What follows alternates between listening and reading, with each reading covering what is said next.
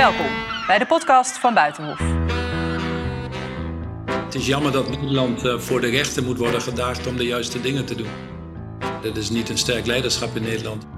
Bedrijven die meer op de lange termijn werken, die duurzaamheid in het midden van hun strategie zetten, die doen het over het algemeen toch wel beter. Paul Polman, die uh, spreek ik uh, zo, die behoort namelijk tot de absolute top van het internationale zakenleven. Hij was tien jaar lang de baas van Unilever, de toen nog Brits-Nederlandse multinational. Uh, in Nederland kennen we hem misschien vooral van de rel rond de dividendbelasting. Maar onder zijn leiding werd Unilever socialer, groener en duurzamer. En daar schreef hij dus een boek over, netto positief, over zijn belangrijkste lessen en de toekomst. Ik sprak hem net voor de uitzending. Meneer Polman, welkom. Uh, ik uh, uh, heb het boek natuurlijk gelezen en ik hoorde uh, in de voorbereiding op dit gesprek ook dat u priester wilde worden vroeger. En toen las ik dit boek en toen dacht ik, ja, enige zendingsdrang is u misschien niet helemaal vreemd. Klopt dat? Wel, zo zijn we opgegroeid. Ik ben in 1965 gebo 56 geboren en dat was natuurlijk het herstellen van de gemeenschap waar je in woonde, het samenwerken. Het, het zorgen dat iedereen weer onderwijs kreeg, de vrede in Europa, zo, hmm. dat is in feite een belangrijk deel van mijn waardes. Dat is ja. wel waar. Ja, en dat, die, dat zit ook een beetje in het boek. Ja, dat gaat door het boek heen, want in feite wat we nodig hebben is leiderschap. Dit is geen crisis van klimaatsverandering of van armoede of van ongelijkheid. Dit is een crisis van uh, apathie, uh, van uh, eigen zorg en van, van, van greed, zoals je zegt, hmm. gulzigheid. Want uiteindelijk is het leiderschap wat veranderd moet worden in deze wereld. Anders komen we er niet. Ja. ja. ik moet nog even zeggen, want u bent sinds 1977 al weg uh, uit, uit Nederland. Dus als er af en toe een Engels woord tussendoor glipt, dan vergeven we u dat meteen. Um, ik zei net...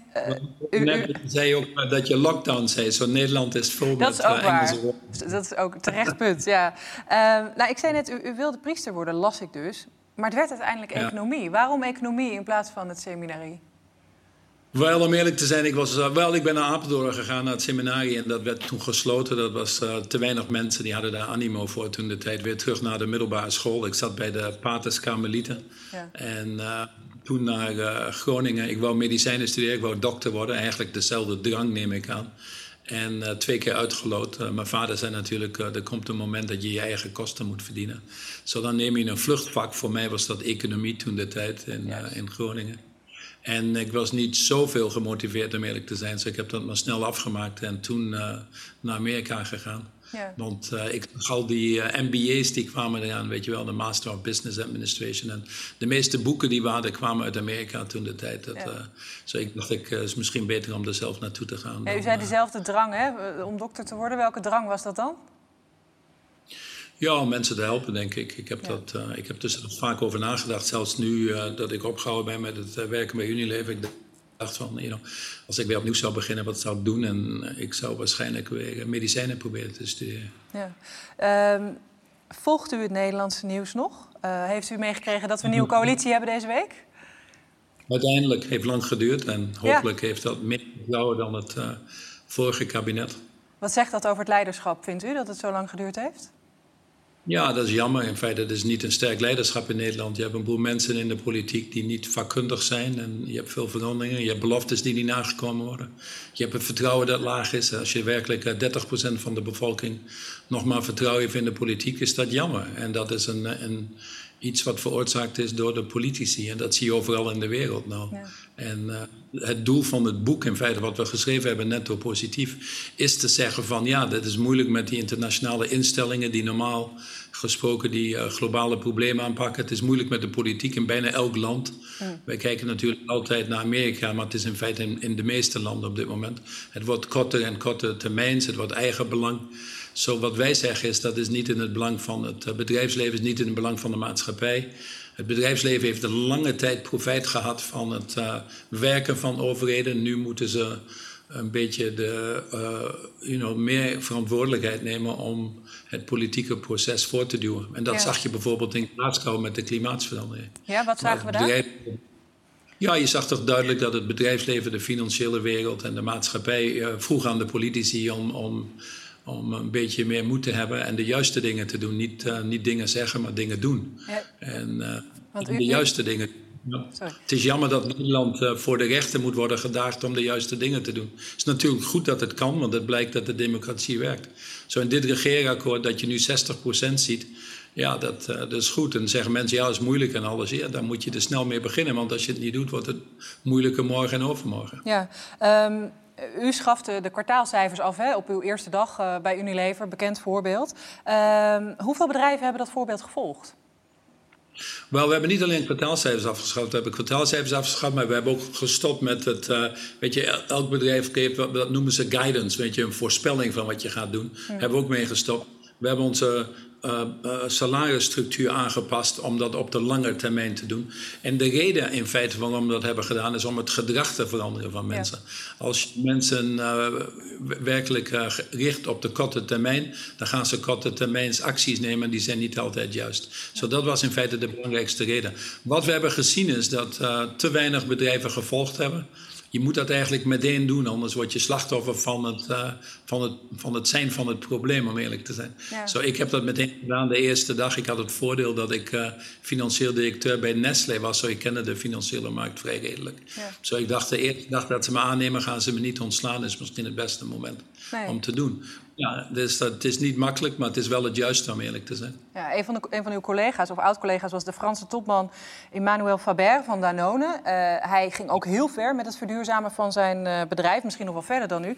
En hij is ook uh, door ja, activistische aandeelhouders toch gestruikeld dit jaar. Wat zegt dat u? Ja, ik weet niet of hij verder is gegaan, want je ziet toch nog steeds in alle rankings hier Unilever bovenaan staan. En, okay. en dat, zo, dat is wel vrij goed natuurlijk. En we zijn natuurlijk niet helemaal in de landbouw waar je methaan hebt. Dat is toch wel een vervelende gas mm. dat ze aan moeten pakken met uh, zo. Het is duidelijk dat hij uh, ook een uh, leiderschaprol heeft gespeeld. Maar ik, zoals ik in het boek zeg, mm. je hebt meer dingen nodig. Je moet je goede strategie hebben, je moet je marktaandelen verhogen, je moet innovatiebeleid hebben, je moet de juiste mensen aannemen. Zo om het verhaal van Danone alleen te zeggen van is dat nou wel de juiste strategie, ja. is een beetje simpel. Je hebt uh, Nederland, uh, Unilever had 300% rendement voor zijn aandeelhouders over de tien jaar dat ik er was. En met een vrij vooruitstrevende politiek die nodig was. En ja. in feite het voorbeeld heeft gezet voor veel bedrijven. En wat je nu ziet in feite is heel duidelijk dat bedrijven die... Uh, meer op de lange termijn werken, die duurzaamheid in het midden van een strategie zetten, die doen het over het algemeen toch wel beter. Maar ja, het is niet het enige. Je hebt andere dingen nodig. Het is niet zwart en wit, dat begrijp je zelf. Maakt het misschien ander, maar ik kan me ook voorstellen, het maakt misschien andere CEO's wel huiveriger om ook van die grote stappen te zetten. Nou, ik weet niet of dat de juiste reden is, want er zijn genoeg bedrijven waar het juist misgaat omdat ze op de korte termijn gericht zijn. Je kijkt naar de Boeings of je kijkt naar de General Electrics ja. of de Wells Fargo's of de Parmalats en de Enrons. In feite, de helft van de bedrijven zijn verdwenen. Het, de, de duur van het bedrijf dat ze in leven blijven is gezakt naar 17 jaar nou. En dat is allemaal het gevolg van het korte termijn. Ja. We kunnen nu aantonen, gelukkig maar, dat we alles kunnen meten nou, dat uh, bedrijven die een betere representatie hebben van de maatschappij onder hun werknemers. Uh, het, uh, uh, mannen, vrouwen van andere racial mm -hmm. kleuren en dat soort dingen. Dat die het toch beter doen. We kunnen nu aantonen dat in het algemeen bedrijven die actief het klimaatprobleem aanpakken en proberen om hun ja. naar beneden, te, naar beneden te halen, dat die het toch wel beter doen. Zo, we hebben inderdaad meer bewijs. Het was moeilijk toen ik begon in Unilever. Je moest een boel mensen overtuigen, ook de financiële markt. Maar wat je nu ziet in Glasgow bijvoorbeeld, had je 130 biljoen, dat is de helft van het werelds geld. Wat in Glasgow zei, hé, hey, wij willen net zero zijn. Dat betekent in feite dat je binnen de anderhalve graden verwarming blijft. Ja, duidelijk. Ja, u, u, u heeft dit boek geschreven. In Nederland uh, kennen we u natuurlijk ook uh, vanwege uh, de dividendbelasting, vrees ik. Het hoort. Wat heeft, u daarvan, wat heeft u daarvan geleerd van die affaire? Wel, is jammer, want nu je Shell kwijt, nu je Unilever kwijt. Nu heb je, heb je ook niet de dividendsbelasting van die bedrijven. Zo, misschien denkt de politiek dat ze een klein gevechtje hebben gewonnen, maar ze hebben de oorlog verloren. dat is een beetje jammer. Uh, het, is, uh, het is geen belasting voor Unilever, het is een belasting op de aandeelhouders. En dat is helemaal verkeerd voorgesteld. Het werd politiek. Ja. Zo wat je ervan geleerd hebt. Ik, ik probeerde het juist te doen met ons bestuur. We hebben dat bestudeerd en wij dachten dat is beter om een Nederlands bedrijf te zijn. Maar ja, je gaat je aandeelhouders in Engeland, die toch behoorlijk veel uh, uh, die er behoorlijk veel waren en die moeten beslissen, die gaan niet één keer belasting betalen als ze nu geen belasting betalen. In Nederland werd dat voorgesteld alsof wij tegen belasting waren en multinationals. Dat is helemaal niet waar. Unilever in feite heeft altijd met trots 24, 25 procent belasting betaald. Wij waren echt actief bezig met de OECD of met andere dingen om globale belastingensystemen op te stellen. maar is het niet zo, sorry dat ik u onderbreek, want dit was inderdaad het verhaal van de oppositie, uh, zegt u terecht. Maar Mark Rutte heeft toch echt tot het, tot het einde aan toe volgehouden dat hij de dividendbelasting wilde afschaffen. Ik bedoel, daarin bent u toch niet in de steek gelaten? Wel, het was altijd het plan om dat af te lassen. Dat was al veel voor, voor het kabinet Rutte al, al besloten om dat te gaan doen. Maar dat is toen nooit gebeurd. En ja, helaas is dat niet gebeurd. Er kwam veel onzekerheid, de oppositie en zo. Dan zeiden de Engelse aandeelhouders natuurlijk, we nemen dat risico niet. Wat ik had voorgesteld in Nederland is, you know, je kunt makkelijk je vennootschapsbelasting, die hoeft niet zoveel naar beneden. Nederland heeft veel belastingregelingen voor buitenlandse bedrijven die het erg aantrekkelijk maken om via Nederland of Ierland te gaan en geen belasting te betalen. Zo, we hebben altijd gezegd, moet je belastingstelsel aanpassen, zodat zeker bedrijven in Nederland, zoals Unilever en Shell, op dezelfde manier uh, uh, kunnen, kunnen competitie is het, niet ook zo, is het niet ook zo dat uw Britse aandeelhouders überhaupt niet zo'n zin hadden om naar Nederland te verhuizen vanwege andere redenen dan de dividendbelasting?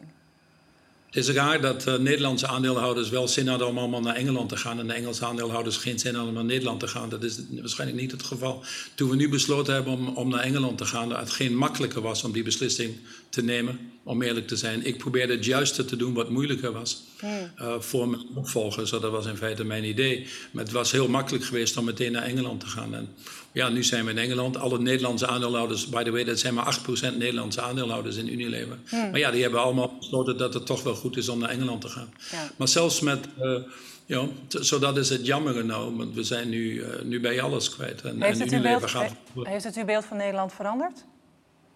Voor mijzelf niet, persoonlijk niet. Het is, uh, you know, je, je staat daarboven, om eerlijk te zijn. En het, uh, you know, het, voor, voor een bedrijf maakt het niet zoveel uit waar je in feite je hoofdkantoor hebt, want je bent globaal bezig. Dat is, wij zijn in alle landen in de wereld en Nederland is uh, minder dan 1% van de omzet. Ja.